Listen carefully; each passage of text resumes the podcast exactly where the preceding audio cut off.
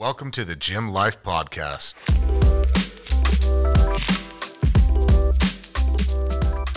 In this episode, I sit down with my senior media director from J Y M Supplement Science, Mikey Mann, to discuss just a little bit of a background on both myself as well as Mikey's background and dive in a little bit about what it's like with the J Y M Life culture and what to expect in future podcasts.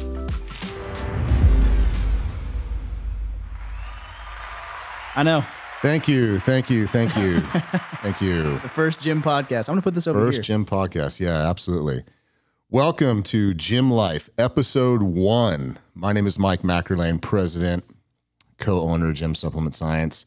With me is my colleague, our senior media director, Mikey Mann. Mikey, welcome. What's going on, guys? It's uh, Michael, just spelled uniquely. It's Mikey. It's uh, it's M I K E A L. Yep. Uh, yeah. Yep. Yeah, it's not. Yeah, I've been called Russian sometimes. And, we just uh, call him Mikey. Well, welcome, guys. Welcome. So listen, this is uh, our first ever uh, podcast that we're doing. Um, kind of random. We just uh, had the podcast room set up. And I think this morning there was real no plan to do this, but I said, what the heck? Let's just go ahead and just get started. The plan was always just to have the J Y M Life Podcast. So what is the J Y M Life Podcast? As my phone rings. Um... It's it's kind of raw and real. Well, so here's here's the reality of it all. So uh, obviously, J Y M Supplement Science is a supplement brand founded by Doctor Jim Stoppani, my business partner, as well as myself back in two thousand thirteen.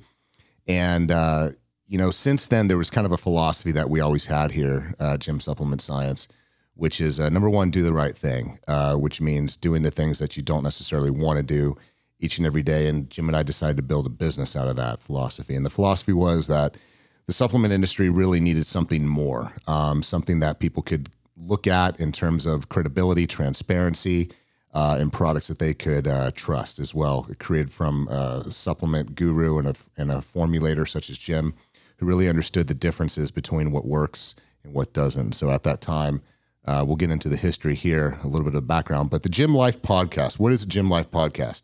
You know, we have a very good atmosphere here. We have a good culture at the offices, at the J Y M headquarters in Westlake Village, California.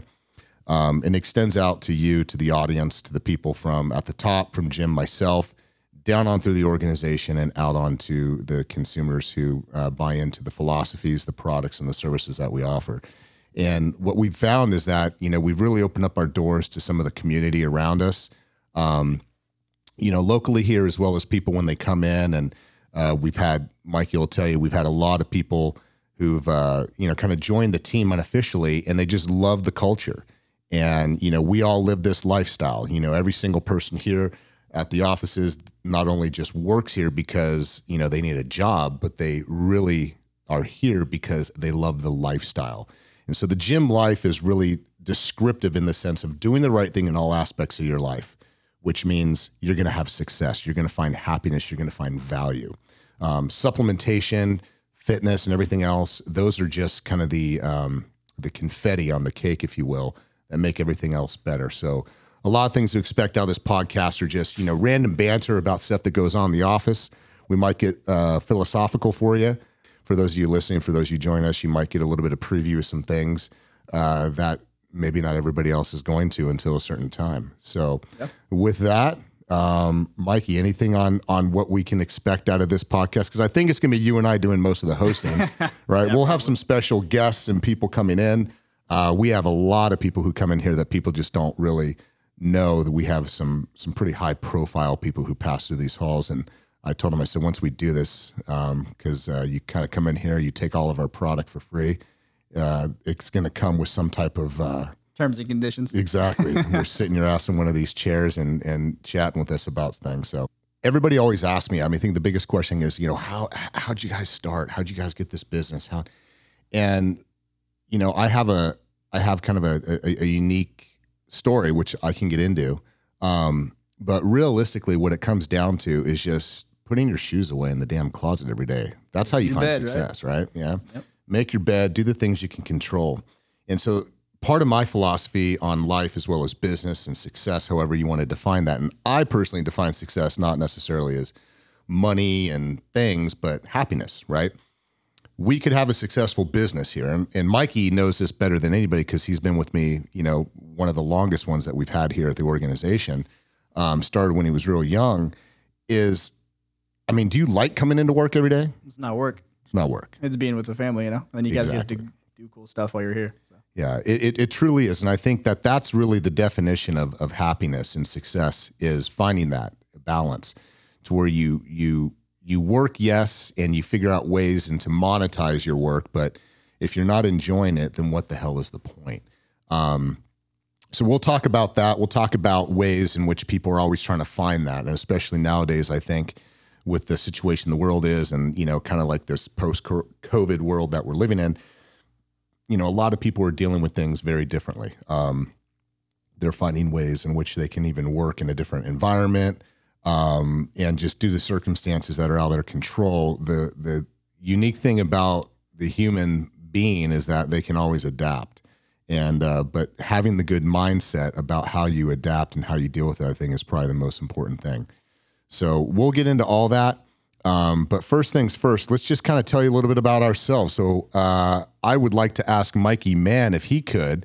Mikey, why don't you tell us a little bit of your background, how you kind of came to be who you are today, which is, in my opinion, a one of the most valued uh, people we have at the organization. And I don't say that lightly. Um, Mikey is probably my go-to on just about anything. Even if I forget my wallet or I need something off my computer, he's my first call, um, the most reliable person I can ever meet. Um, and I would honestly say the most valued person, in my opinion. Uh, one of the most valuable, everybody's valued, but Mikey is one of those guys who everybody goes to when they need something done, and the willingness that you always say uh, to get things done. You are certainly a big part of the mortar that holds the bricks of this organization together. So tell us a little bit about you, Mikey.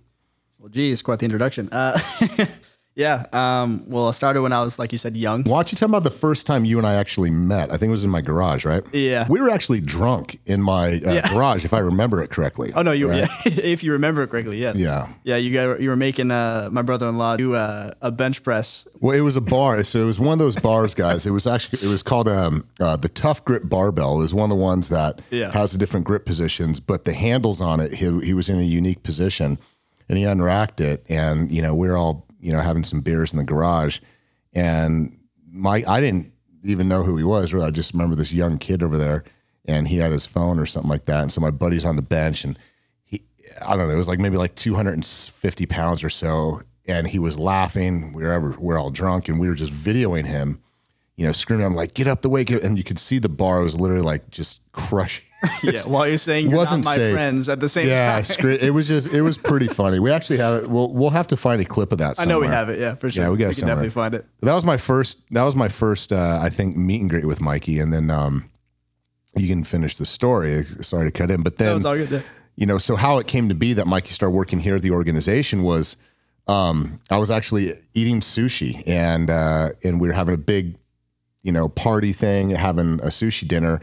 And I was really in need, you know, when Jim and I first started, um, I was always in need of a videographer, and I was basically the videographer. So I was the guy who first was holding all the cameras, uh, for, for Jim when we shot our first videos. Mikey likes to laugh because in some of the videos I had my thumb over the microphone. Um, they so if, if you guys saw the original videos of Jim talking about why he started J Y M Supplement Science and, you know, the difference between a pre-workout scoop with like a big scoop and, it's kind of funny because that was me holding the camera. So the, the camera's god awful. And then even some point, like my thumb was over the microphone. And then I would do the editing too. So I would go down, Jim and I would shoot, I'd get the stuff, I'd bring it back. And I'm like, ah, oh, motherfucker. Like I just I put my thumb over the, you know, the microphone so you could yeah. barely hear it. But it worked, right? And so I think at that point it was it was understood. Jim and I were like, dude, we need a video guy. Mm-hmm. And so I was telling my buddy who happened to be Mikey's uh a former brother-in-law, and he's like, dude, I got, I, I got a guy. I'm like, who is this kid?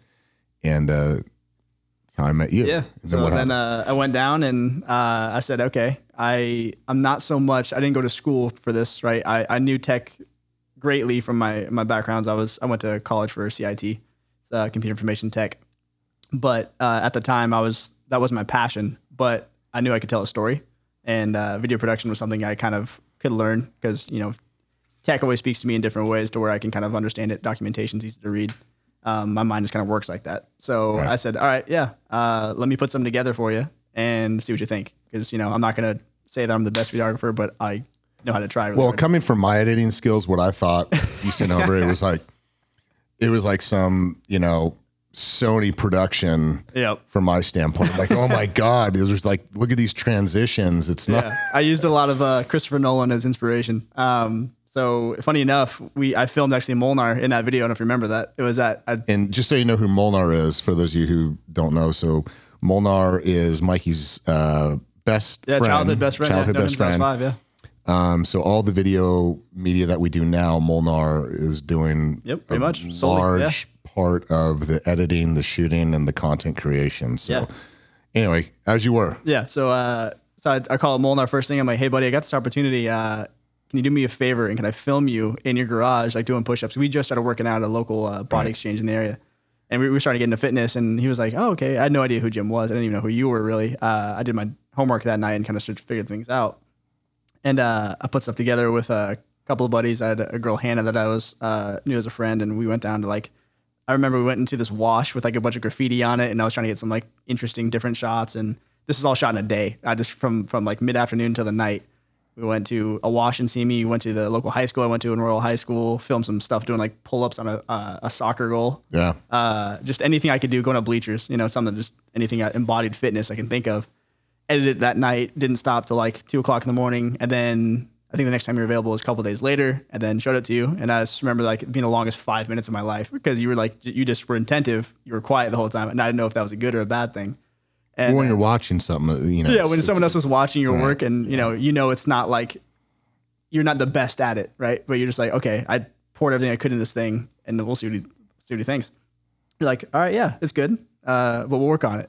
So went forward and started to work for you from then on, on workout trainer and publishing content. And I, it went from zero to a hundred real fast. It started, you started putting me on stuff like right away. What'd you think was like shooting with Jim for the first time? Jim was crazy. Like I've never seen someone off the cuff like that, where, you know, you think of someone when it comes to video media, you think immediately, okay, there's a script, there's, you know, something to follow. It's reading line by lines. It's just kind of the basis of what your mind goes to. You know, we've all seen cinemas. Uh, and it's just funny. Like you ask him a question and his mind's like an encyclopedia, you know, right. It's just, he just ran for it for like ten minutes. And then some of those videos had to be cut down because it was almost so long, but it was great information to right. the point where we can cut up one recording into like six pieces of content. Right. Um, and yeah, dude, we just were like content machines. And I think with that kind of created me and crafted me into this person that could film a, a plethora of stuff. And then I learned a skill to where I could take these nuggets of information, as you would call them, aha moments. And we started to make really, really good educational content out of like a single day of shooting. Yes, those days were like, you know, five, six hours or whatever, because we're just rolling. But we had content. Yeah, but we would them. shoot like eight or ten videos. Yeah, it was crazy. Yeah. yeah. And most people would go, what? You, you filmed eight videos? It's like, yeah, obviously they weren't like, there's not a bunch of props set up or extras or anything, but no, we're shooting we're, we're educating house. people, you know, we're educating people. It's, right. it's. Well, for those of you who actually yeah. know some of the video stuff, if you want to look back on the Wayback Machine, you just go back on YouTube or look at any of the media that we've done with Jim, and he would be shooting in his pool house. Mm-hmm. Um, so that's when, you know, I was basically standing on a squat rack because it was like a, you know, I mean, Jim's pool house was no bigger than, I think, this room, and he had an entire gym in there. So you literally would walk in the door underneath the power rack where the squat, you know, where he would squat and stuff. Super cramped. Yeah. Get so a tripod we, in there was like impossible. It was a wide lens, I think, we used to kind right. of maximize the efficiency of the space. But yeah, I mean, that's how it, that's how it started. Yeah. You know, raw. Just all natural lighting and all the helicopters and crows you could yeah, possibly get. And the sirens. Jim's yeah. like proper L A. So, I mean. There's no soundproofing in there. No. So you get like the ghetto bird above, you oh, know, yeah. and it's like, you know, oh, they must be looking for somebody, and you'd hear the sirens and stuff, but we just winged it. It's, I always felt that having the authenticity behind, you know, just having a conversation with somebody, kind of like what we're doing now, is what people really want, you know.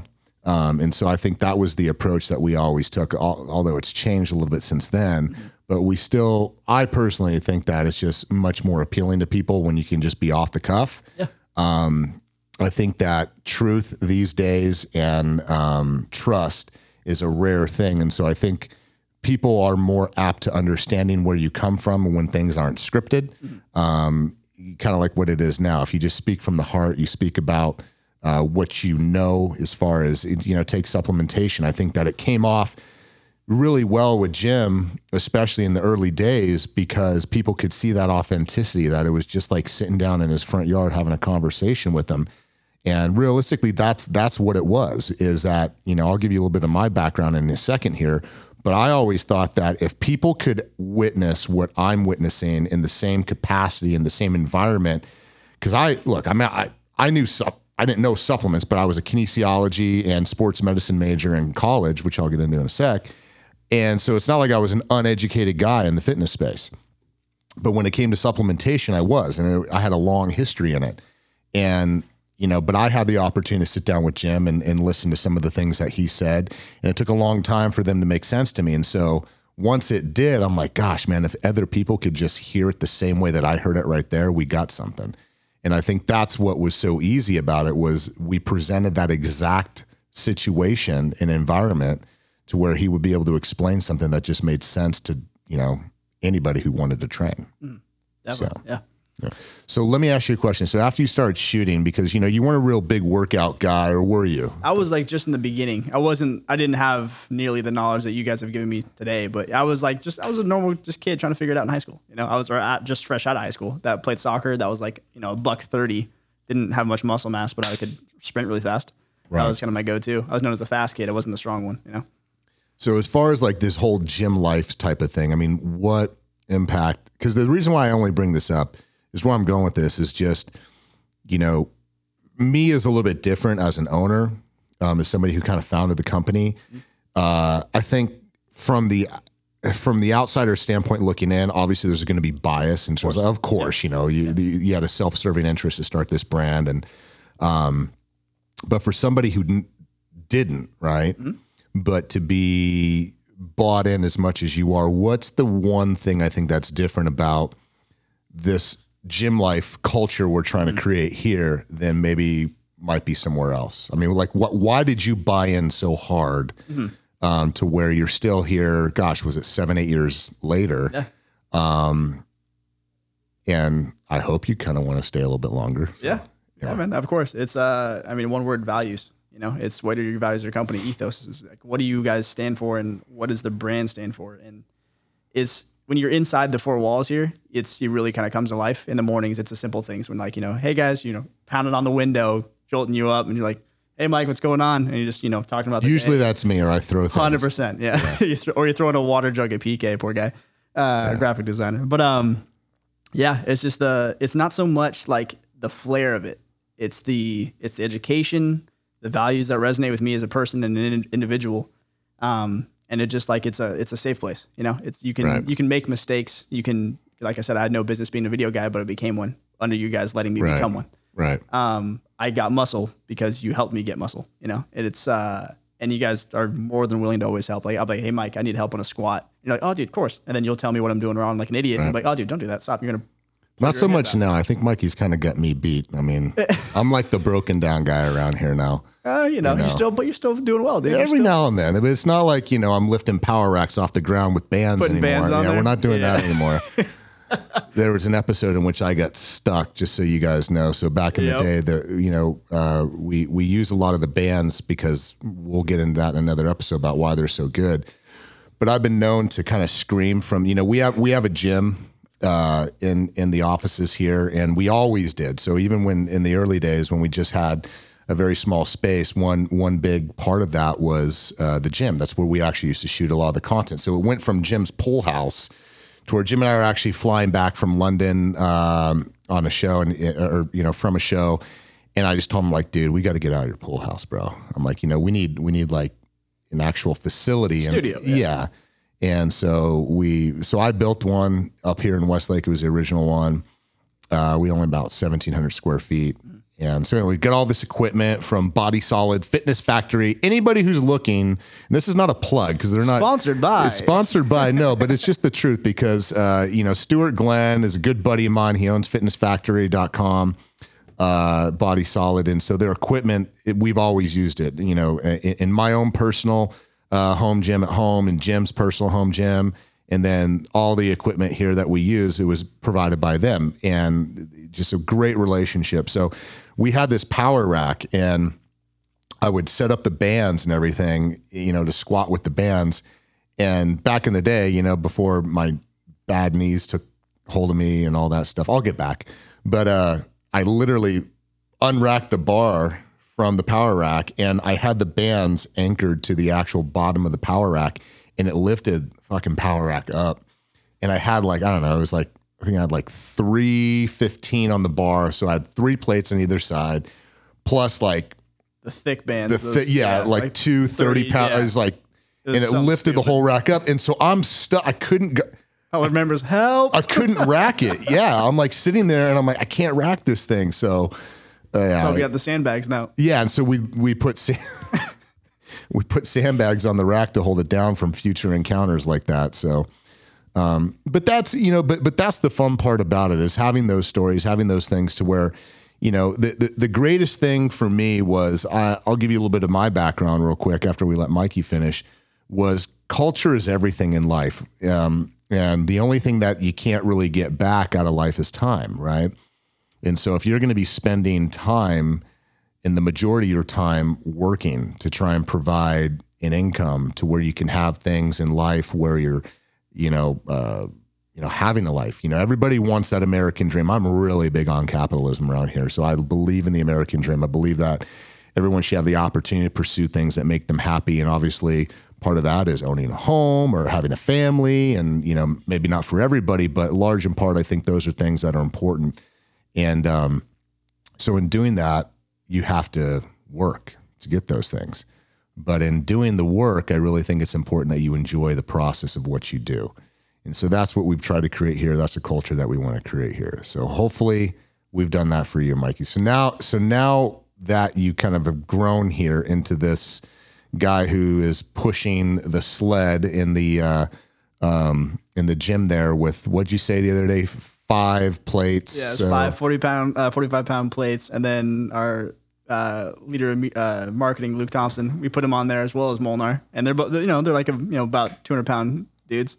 And uh, he's pretty proud of himself. He was pushing my stuff. I'm like, dude, pushing something this way versus pushing. Anyway, I'm just kidding. No, it, it, it's tough. It was tough. But uh, it's like my go-to cardio these days. It's just, I, I can't think of anything else that really gasses me as fast. So we're like, hey, let's do something stupid. Let's see if we can do it. And just, you know, pushing boundaries and limits. And Uh, we were able to do it. Actually, all of us, we just kind of rotated on the weight, and like yeah. each one of us was pushing each other, and just, you know, it's kind of a fun little bro moment type thing. But so what does the J Y M life thing mean to you now? Since obviously I, I may have asked this question earlier, but going from the kid who was just kind of like being introduced in the fitness culture and all that, mm-hmm. and now you're immersed in it. Yeah. I mean, it's dude, it's, it's everything. It's I now I went from being a kid at the organization to having one. So it, being healthy and being able to have energy to not only work and grind and logically tax yourself all day, but still come home and have energy to still play with your daughter. You know, that's big to me. I don't want to be that dad that's like puts his bag down and like, all right, sorry, honey, I got to go to bed. I can't right. do that. Um, so the supplements, the knowledge about, you know, proper training, not, you know, breaking my arm while I'm in there doing something stupid. Right. Uh, you know, that's invaluable. You know, you think it, the products help? I know the products help, dude. Oh man, without without pre-gym, that's my coffee, you know. Yeah, but also with too. it's it's coffee with extra benefits, you right. know. You got the nootropics in there and all that fun stuff, and it's just, uh, dude, it's yeah, it's changed. It's changed how my body uh, just works. The engine is different with supplements that I take. Again, it's not the be-all end-all. It's supplementing your food, yeah. yes, but it's the extra edge that I feel is vital. Anything from yeah. from this culture we create here that's kind of like uh, transcended into your personal life with family, friends, things like that? Oh, dude, that. I've gotten like six of my buddies to get in shape too. Like on the weekends, we'll bring him in here. My brother is one of them. Uh, you know, shout out to Jake Mann. But uh, we'll, uh, yeah, dude, we'll come in here and I'll put them through a Jim Stoppani program. They think it's my mentality that's doing it. I'm like, no, dude, I just, I have a guy that just knows what he's right. doing. Um, and, you know, they'll, they'll shout at me and call me names and stuff like that because they're miserable, but then the next day they're like, hey man, that was actually really cool. Thank, I'm, I've right. never been that sore, or I've never had that much fun and, and enjoyment out of lifting. And when you have a program to follow and you have supplements to take to reinforce those programs, right. it's it's magic. Yeah. Well, and that and, and and that was kind of a leading question, I suppose, is that look, guys, you know, for anyone who's who's listening or anyone who potentially listens to this, is that the culture is something that is is within. You know, I think that no matter what business you're in, it can go downhill really quick um, if you don't have that right culture, that vibe, I guess, right? Yep. And to me, that's probably about sixty percent of the success that we try to thrive on in this in this business is the culture. If you, it, it you know, I, I I played sports, I played co- uh, uh, collegiate football, went on as well. I hurt my knee. I'll give you guys a little quick update on that too. I keep telling things I'm going to get into, and then I'm just not doing it. So that's kind of fun. Um, but uh, it's like a sports team, man. You know, the difference between the guys at the top, like in professional football, and the ones who win versus the ones who don't, it comes down to the inspiration that is broadcast via the coach and the players, right? And you just kind of feel the energy in the room. Like, you know, when you go into your pregame speech and you kind of come out, it's the ones that, you know, you feed off the energy and how you respond to that adversity. So both teams come out, they're fired up, you know, and then one team just scores opening kickoff. It's called setting the tone, right? And every single morning, you know, I think about trying to set a tone, set a tone with uh, the organization. And we've had some down times. Um, yeah, I think times, yeah. Mikey's seen uh, the majority of that stuff. And, uh, And it changes, you know, the success that you have out there. And I think that part of this whole J Y M life culture that I'm talking about, this podcast and all the other things that we're trying to do to uh, project what goes on inside these four walls out to you guys, it really comes down with, you know, the heart, the mind, and, and the energy that you project out to your surroundings and your environment. And, you know, you can't take something bad that happened at work with you at home. It's going to affect you there too. So I think that for me, the most important thing, especially about keeping good people like Mikey around and others, is to make sure that when they go home, they're high on positive vibes and that they come home with a good taste in their mouth. It's going to reinforce them with their family, their friends, to be like, gosh, man, you really must love what you do. And that's really what it is. And so an example of that is, you know, we have the gym here, um, which, you know, is kind of uh, le- leftovers of, of what we used to use as a studio. Now Stoppani has his own uh, private studio down in Hollywood. That's his domain. So the majority of all the shooting with Jim goes down there. So realistically, it's like, well, what do we do with our facility up here, right? And so what I've done is I've really opened it up to where not just as an, an employee benefit of working here and, you know, establishing people and fitness and, and, and working out, but also, as I mentioned early on, the community of people. And I think that there's been a large group of people, the majority of uh, colleagues and personal friends and community uh, members around the area, Westlake Village, to come out and have like a normal place to train, but they also get a great environment where it's just fun. And what you see is you just see a constant flow. As I'm looking over the window here, people going in and out. And these are just people who just like the vibe here. They come in, they get to try the products. Most of them are all taking the products, and there are few of them are just like, they're sold on it. I mean, they're like, this is changing my life. Um, and so that's what we want to talk about. That, those are some of the things that we're going to get into over uh, the future of the, these podcasts and things like that. So, Um, well, good, Mikey. So you feel pretty good about doing this now? Yeah, this is awesome, man. It's going to be a cool, cool little medium to It'll be investigate fun. And play with and, you know, get some messaging out there in a different way. I think so too. So I'll give you guys a little bit of background on me if you don't, you know, uh, know already. Um, so I started, gosh, in fitness when I was like about thirteen. And I think that's what really stems from. I'm, I'm, I'm a, uh, I'm a grunt from, uh, originally from a little town. And the reason why I tell you this is because I think it's important. A lot of people use their background. A lot of people use where they came from as, as, um, something to where it's an excuse to, to not be able to get where they're going. And so looking at that, I think it's important for you guys to understand I'm a freaking desert rat from a hill in this little town called Yucca Valley.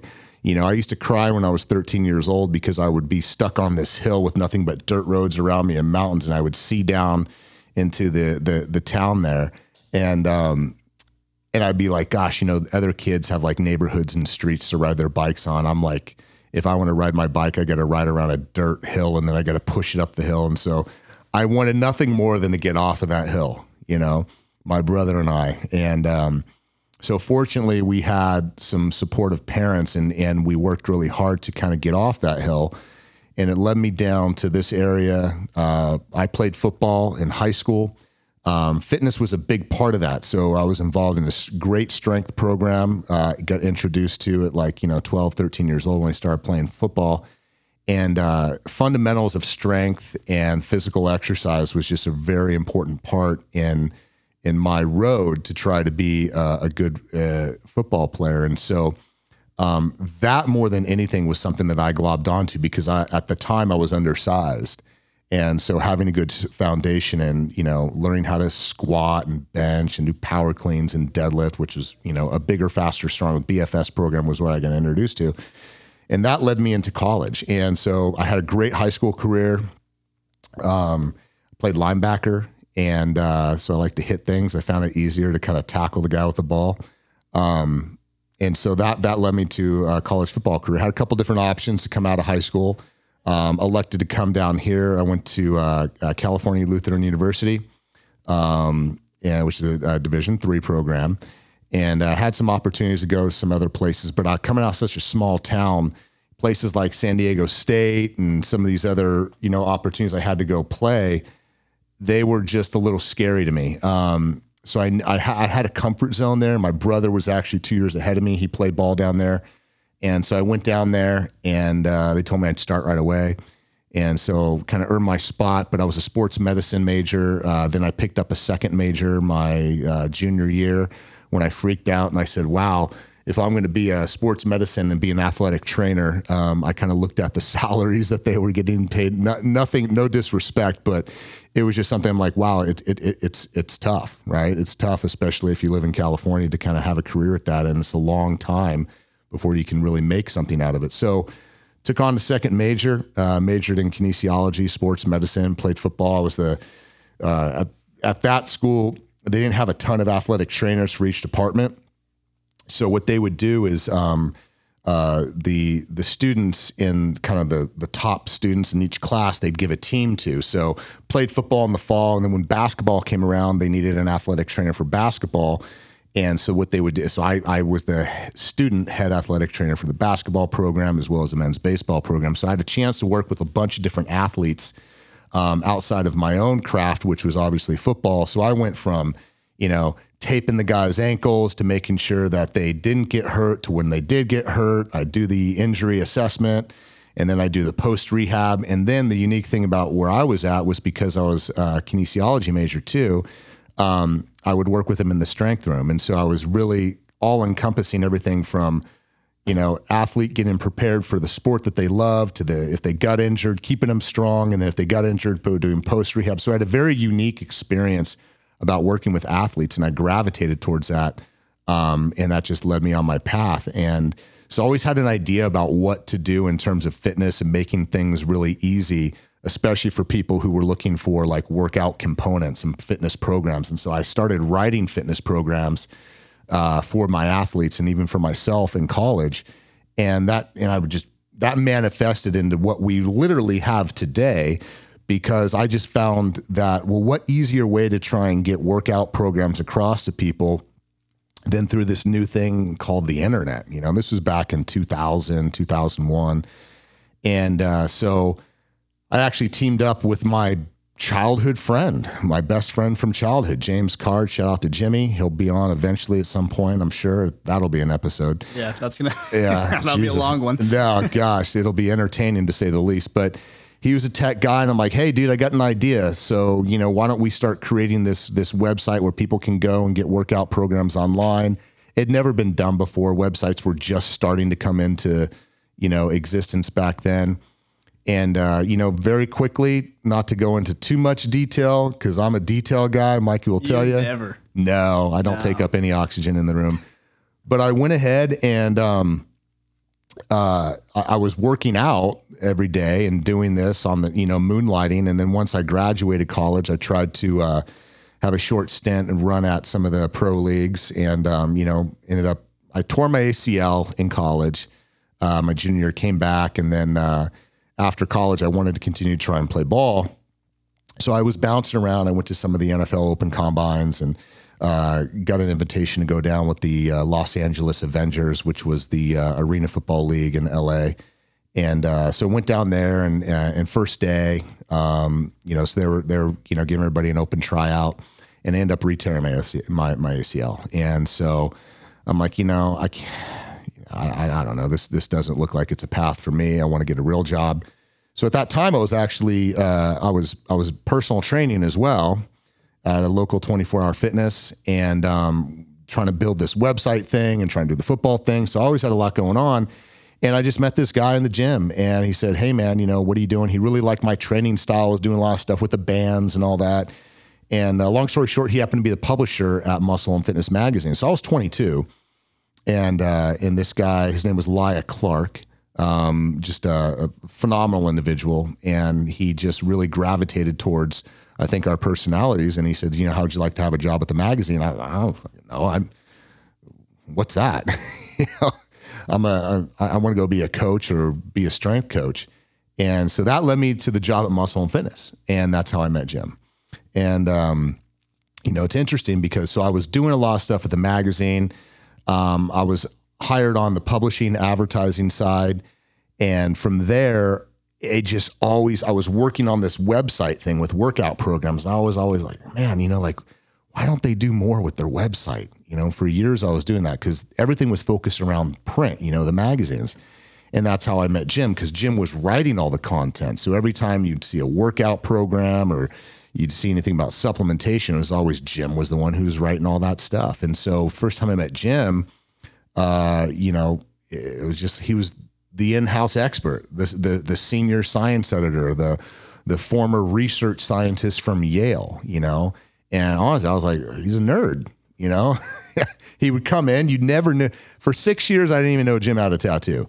So he used to wear long sleeve shirts with the collar and slacks and all that. And you couldn't even tell me. He looked very academia. And, um, but yeah, so I, I just figured out that I would work with all the supplement brands that were advertising the magazine. So, um, you know, the, the Gasparis, the Muscle Techs, the Optimums, um, B S N, Uh, M R I, uh, ProLab, and cha- you know, you, I go down the list. Any supplement company that existed and still is in existence from like two thousand two to even today, up at, you know, I pretty much worked with a lot of those brands until we started our own.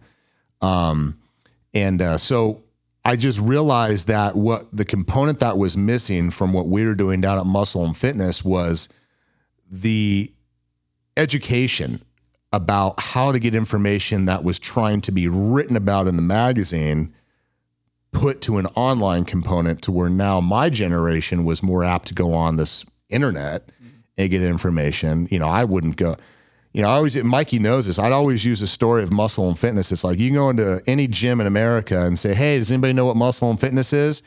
"Yeah. When was the last time you read it?" "Ooh, I don't know."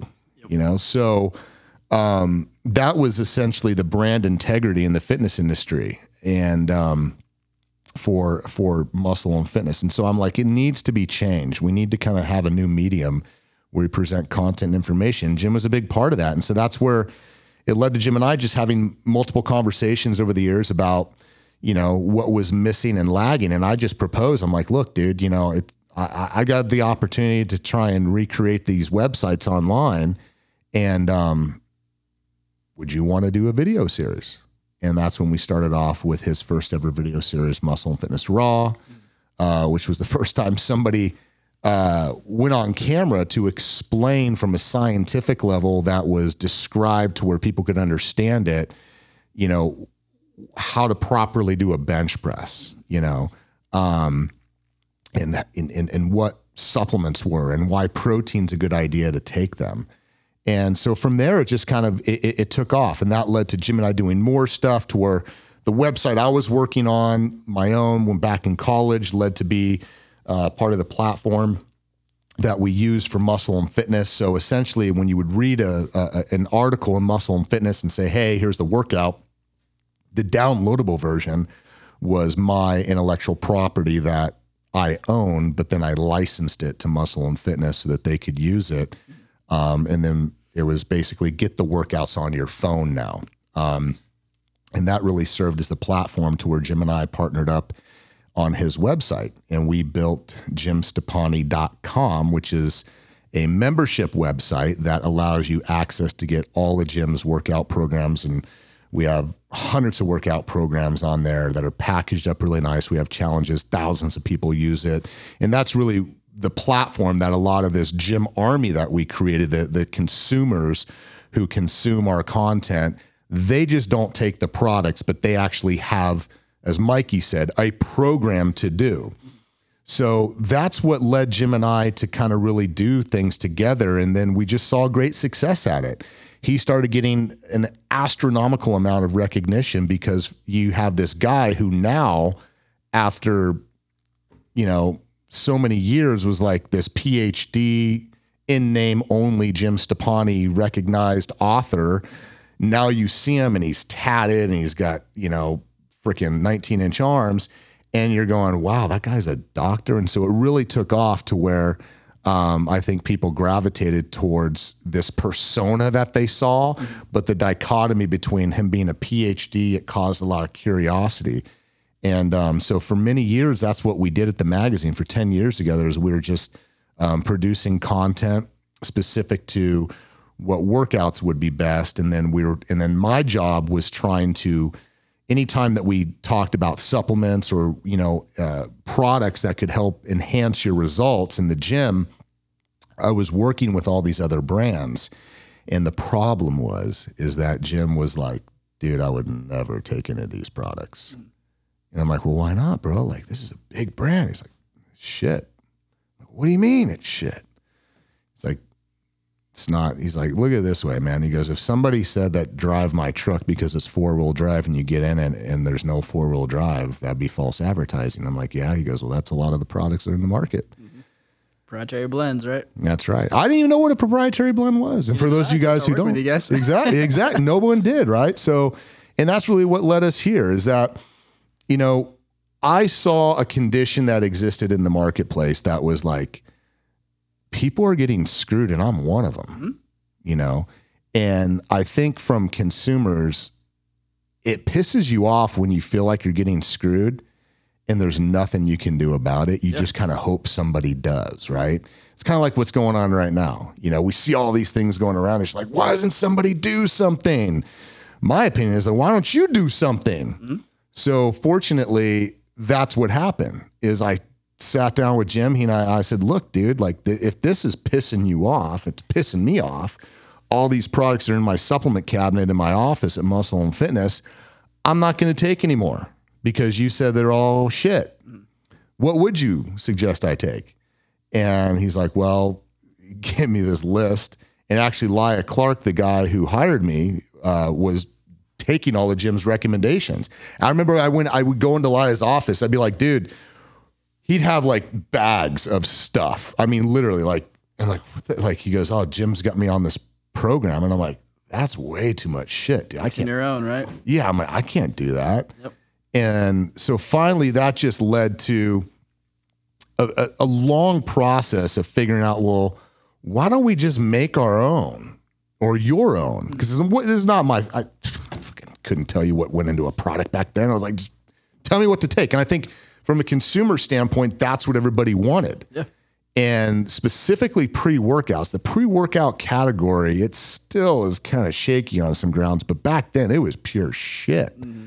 I mean, you're talking like it was drugs. That's what pre-workouts were. They were like a race to the bottom. And when I mean bottom, it was like, let's see how small we can get the scoop size.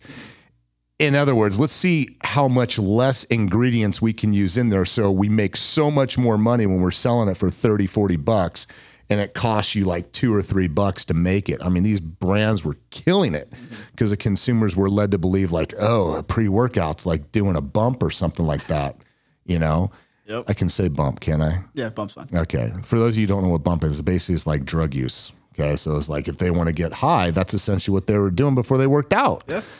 And I'm like, well, I don't want to get high. You know, I want to, I want to work out. I want something that's going to help me build muscle. And so that's where we, uh, we figured it out in terms of the, what the formula would be. And, uh, partnered up with bodybuilding dot com at the time in two thousand thirteen. And it was just, it was the right time. And I think that the industry was ready for something different. It was ready for something to be presented by somebody who actually knew what they were talking about. And it was my job to try and figure out how to make that work, but then more importantly, how to um, set up the right process to where Jim's information can be conveyed to the consumer, to where his message of telling me what to take in a private setting, we could then broadcast to the world in a way that they got it. Because a lot, I will say, a lot of times Jim would go down a rabbit hole on things. I'm like, dude, I don't understand that nope. at all. You know, like you're telling me that ingredients and scoop sizes, like, let's just talk about that. Mm-hmm. Let's just talk about that. that point first. Right, right. So that's what kind of led us here, you know? Um, and so I think that that's where the story, um, you know, kind of started from. And, and, and, and it's a signal to where, you know, I knew one thing in terms of, um, uh, how to build this business is that people want more and they want authenticity in every aspect of their life. Right. I think that society today and the culture is just so plagued with fake stuff. Like, is that person for real? And people, trust, I always tell these guys, is that it's the hardest thing to gain and the easiest thing to lose, right? Because you try so hard to get somebody who actually believes you, and you're reinforcing that belief, you're reinforcing that authenticity. But you could do something inadvertently, um, not even purposeful, and you'll lose that trust. And then what starts happening is it's like, oh, I know that person was full of shit. Oh, I knew it. I knew it. I knew it. I knew, I, because everybody's got doubt about that, that person. Right. And I think that's kind of sad. Yeah. It's very sad. I mean, you know, it's, it's, it's a strange world, man. It's, you gotta almost walk a fine line these days, and just, it's kind of a, a bad place to be in. It's just, you want to be as real as possible, but some right. people expect you not to be at all times. And they're like always looking for that thing that's, you know, going to prove that their point was correct, that you were not a true individual. Right. Jim suffers from that every day, right? Right. He's got all the credibility in the world. You know, look at his freaking resume. It's it's a long one. Right. And they'll still try to say, oh, I knew it. I, I, this, this oh, study, I knew it was full of shit. Yeah, this, he was, this study changed he's what he said He's only in it ago. to sell more product. That's what, oh, God. I it kills me, it. you know? It's like, yeah. yeah, science changes, you know? Uh, and just because, you know, he wrote something this long ago, and then there's stuff that's going against that theory, yet that theory wasn't totally proven yet either. Right. Then they're going to just go, oh, see, I knew he was wrong. Right. It's like, dude, but it, science changes. It's a constantly changing right. medium. Right. Yeah. So it's, to your point, it's, it's, yeah, it's a strange world. But that's the thing. I think that, you know, if anything, what I, my hope in, in this, not only podcast, but everything we do here is, look, the one thing about fitness and the one thing about what we do, Mikey and I talk about it all the time, and I talk about the team, is this fitness thing's catching on. I think, you know, um, Vince Andrich. Vince Andrich. That's, Vince is our chief brand officer. He's like, he goes, I think fitness is catching on, but it, it unites people. That's the thing that I've, you know, look, we had COVID this last year. The one thing I think that really at least happened here specifically is that we were doing like speakeasy training a little bit, right? You know, so people were still training, doing these things, but it united a group of people where everything was just like, oh man, it sucks. Everything's shut down. What do I do? It was nice to have somewhere where there was, you know, a small group of people who, you know, were able to get together in a very safe and respectable way to where we weren't, you know, having issues pertaining to what was going on around us. So we were taking precautions, but it brought a group of people together mm-hmm. in a time where we really needed one another. And that time in which we were training and that time in which we were doing things, everything else that was out there in the real world trying to divide us, fitness united us. Mm-hmm. And I talked a little bit about this with, um, uh, you know, uh, Jazz Kradolik, who's the C E O of bodybuilding dot com, a former C E O of bodybuilding dot com at the time. And we talked about that in great lengths because it was still important for us to try and maintain the business on both ends. And we went through a lot, and trust me, you guys are going to get a lot more in future episodes about the trials and tribulations of J Y M Supplement Science and the stories. And the reason why I think it's important is because that is life. That is life. Life is about um, failure and how you come back from that failure and challenges. It is not easy. Outsiders' point of view, looking in, even to this brand, people think it's easy. I think it's like, oh, wow, it must be nice. It must be nice. I hear that all the time. Mm-hmm. It's not all freaking, you know, lollipops and rainbows. Fail every day, but we fail forward. That's every Exactly. Favorite. Exactly. Fail every day, fall forward, pick yourself up, and then you're a step ahead. And so I think that's one of the most important things is important to establish this J Y M Life culture is to tell you guys, give you the inside look about what goes on here at J Y M Supplement Science, because it's what goes on in every industry. It goes on in every household. We're all the same. And realistically, I think we are. And those are the things that we can find unity in. And a lot of times failures unite people. Fitness unites people. And this brand definitely unites people. So, well, Mikey, I think we're extended on our on our time frame here. So, what do you think? Uh, we kind of try and wrap this up a little bit. I think there's a good kickoff. Yeah, definitely. For what we're trying to do, I think future episodes, uh, Mikey and I will be back at it. I think he's gonna, uh, if as long as Mikey's not pulled in nine different directions, I pulled him into this one randomly. I don't even think he woke up this morning knowing that he was going to be doing this. Did you? Nope, not a clue. But we did it. We did it, and we just said the hell with it, and that's my point. We figured it out, right? We figured it out. That, that's my most favorite thing to say is figuring it out. So with that, guys, I'll leave you with this. Listen, for the J Y M Life, I would say that, you know, live life to the fullest every day. Always make sure you do the right thing, and what I mean by that is doing the things that you don't want to do. If you don't want to do the dishes, do them. If you don't want to make your bed, do it. If you don't want to put your shoes away, put them away. If you don't want to wash your car, wash your car. If you don't want to be nice to your kids, be nice to your kids. You don't want to get in an argument with your spouse, don't get in an argument with your spouse. So doing the right thing are those small little things that we know that we can correct each and every day, because I promise you, if you guys do that, it's going to be something that's going to manifest into something even bigger, because it's like putting on weight. You can't squat four hundred pounds if you've never lifted before, but if you just slowly increase the weight over time, eventually you'll step underneath that bar and you'll be slamming out of the hole, racking that bitch up, and you'll be stronger for it. Mike, anything you want to leave the guys with? Uh, no, man, just looking forward to new content. Um, I guess I should probably wrap up my story, huh? So now, just so you guys know, I'm doing more of the senior video media stuff as well as some some programming as well. Um, get to use my actual school uh, skill set here. But uh, yeah, man, looking forward to making new creative experiences online for us and pushing the media forward and just making some more cool stuff. Awesome, guys. Awesome. Well, listen, I appreciate it, Mikey. Thank you again for setting this up. If it wasn't for you, we wouldn't even be here. And until next time, guys, this is J Y M Life. See you soon.